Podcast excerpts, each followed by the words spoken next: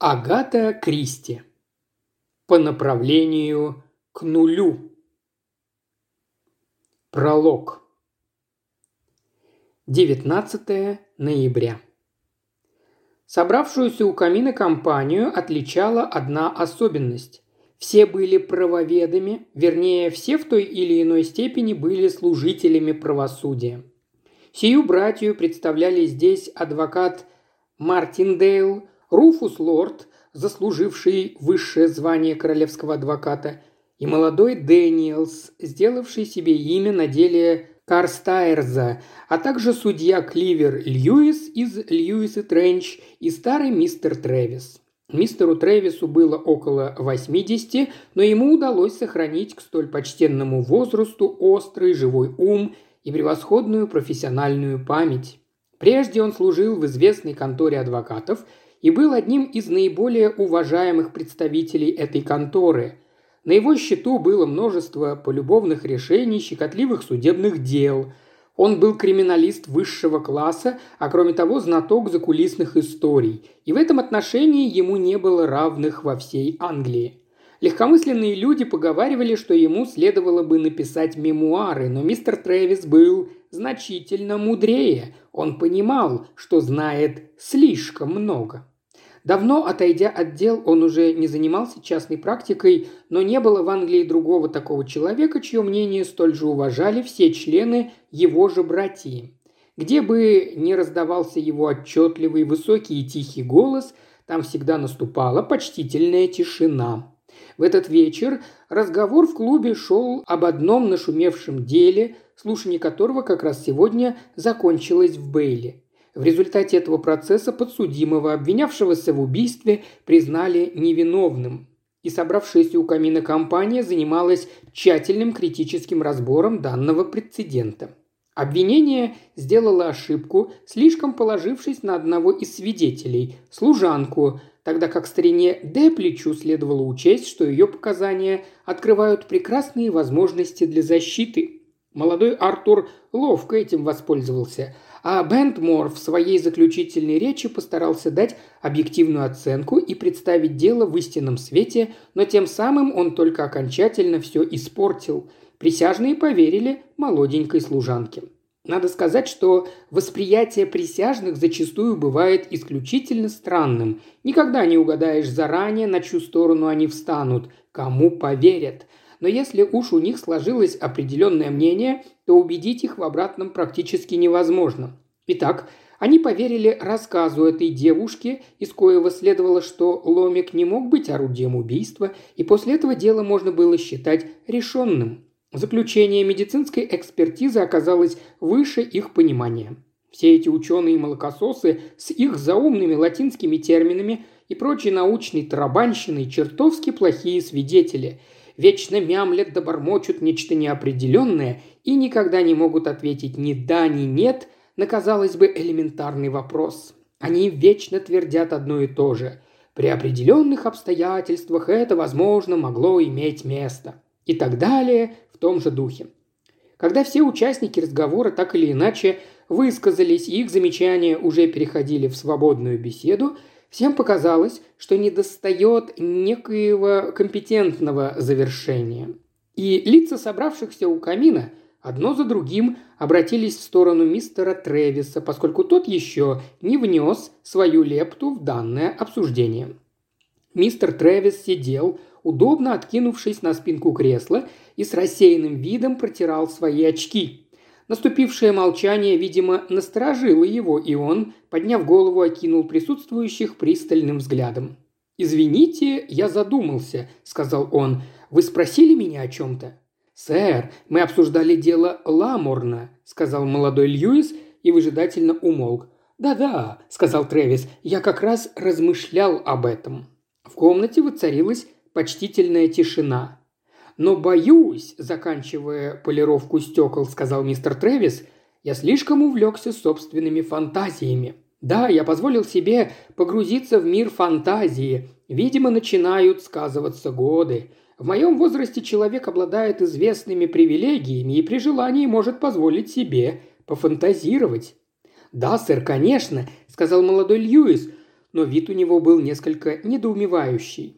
«Я размышлял не только о процессуальных особенностях дела», – продолжал мистер Трэвис, хотя они были интересными, исключительно интересными. И даже если бы суд вынес иной приговор, все равно остались бы серьезные основания для обжалования. Но, как я уже отметил, меня больше привлекал не сам процесс, а, скажем так, люди, причастные к этому делу.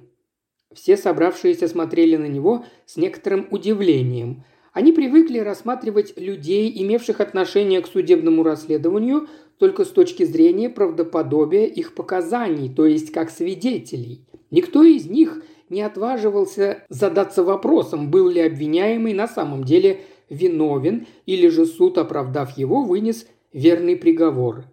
«Я задумался, знаете ли, о человеческой природе», – медленно сказал мистер Трэвис о человеческой сущности во всем многообразии ее видов, родов и форм.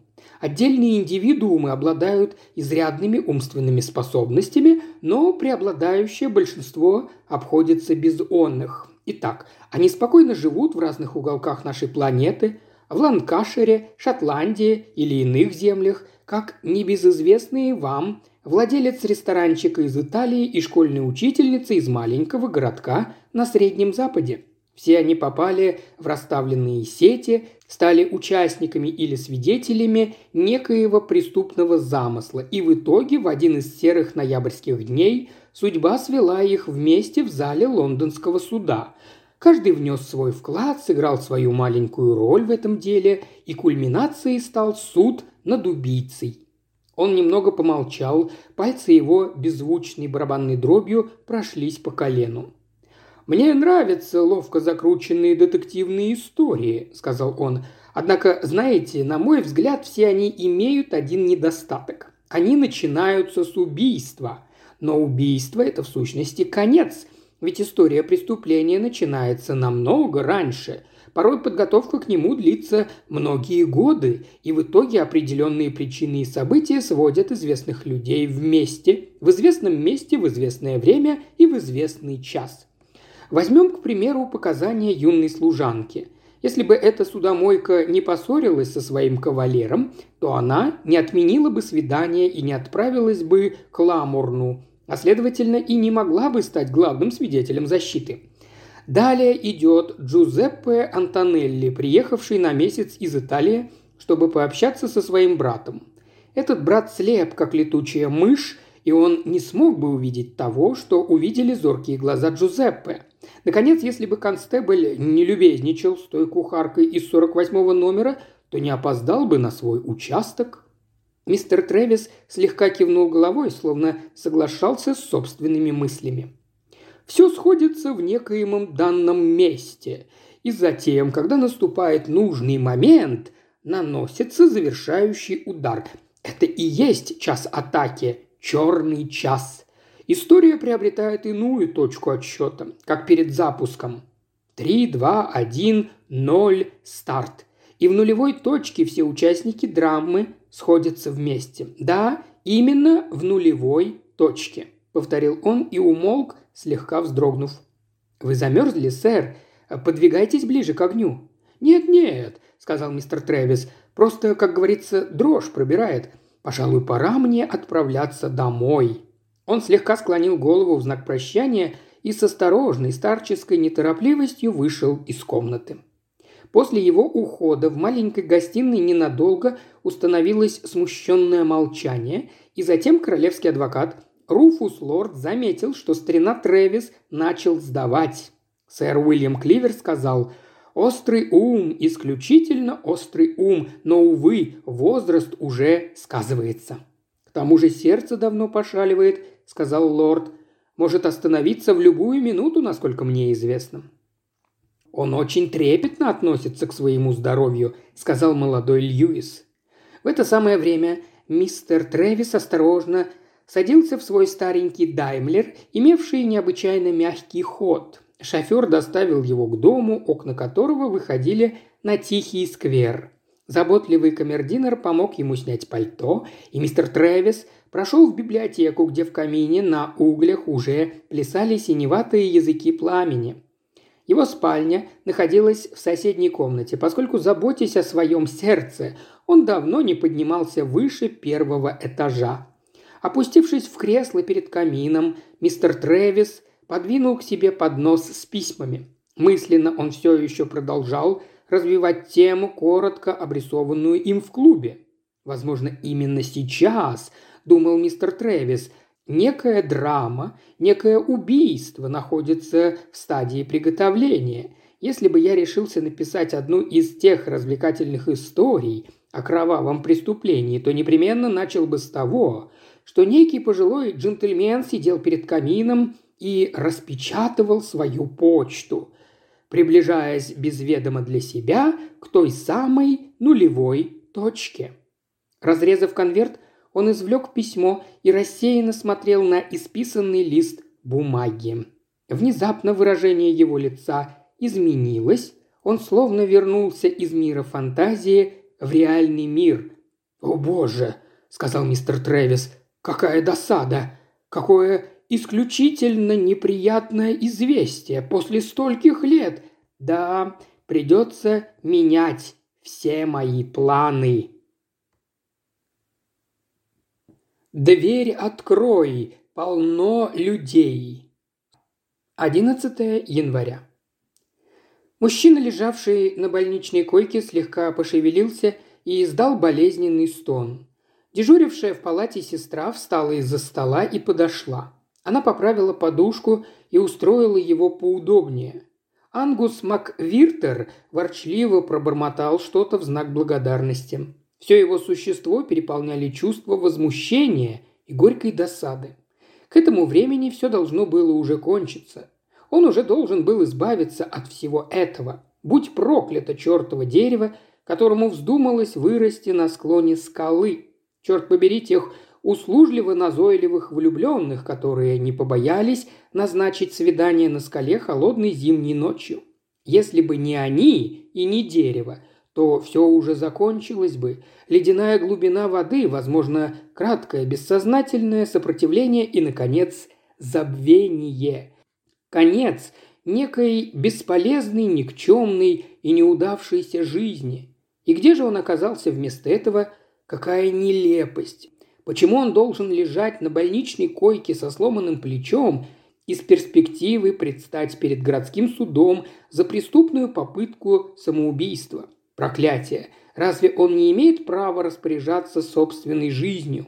Если бы ему удалось осуществить задуманное, то, возможно, его похоронили бы надлежащим образом по христианскому обряду, как умалишенного. Разумеется, умалишенного, как же иначе? Хотя он никогда не поступал более здраво. И это самоубийство было самым логичным и разумным поступком, который мог сделать человек, оказавшийся в его положении. Он скатился на дно жизни, тело его постоянно мучили какие-то болезни, жена бросила его ради другого, без работы, без семьи, без денег, лишенный здоровья, лишенный даже надежды. Разумеется, из такого ахового положения есть единственный возможный выход. А вместо этого он лежит в этой смехотворной позе в больничной палате. И, возможно, вскоре явится некий лицемерный чиновник с набожными увещеваниями и будет настраивать его на благоразумное отношение к некоему предмету потребления, который принадлежит только ему и никому другому, поскольку это его собственная жизнь. Он раздраженно фыркнул. Его захлестнула волна гнева. Сиделка вновь подошла к нему. Это была молодая, рыжеволосая девушка с добрым и довольно безучастным лицом.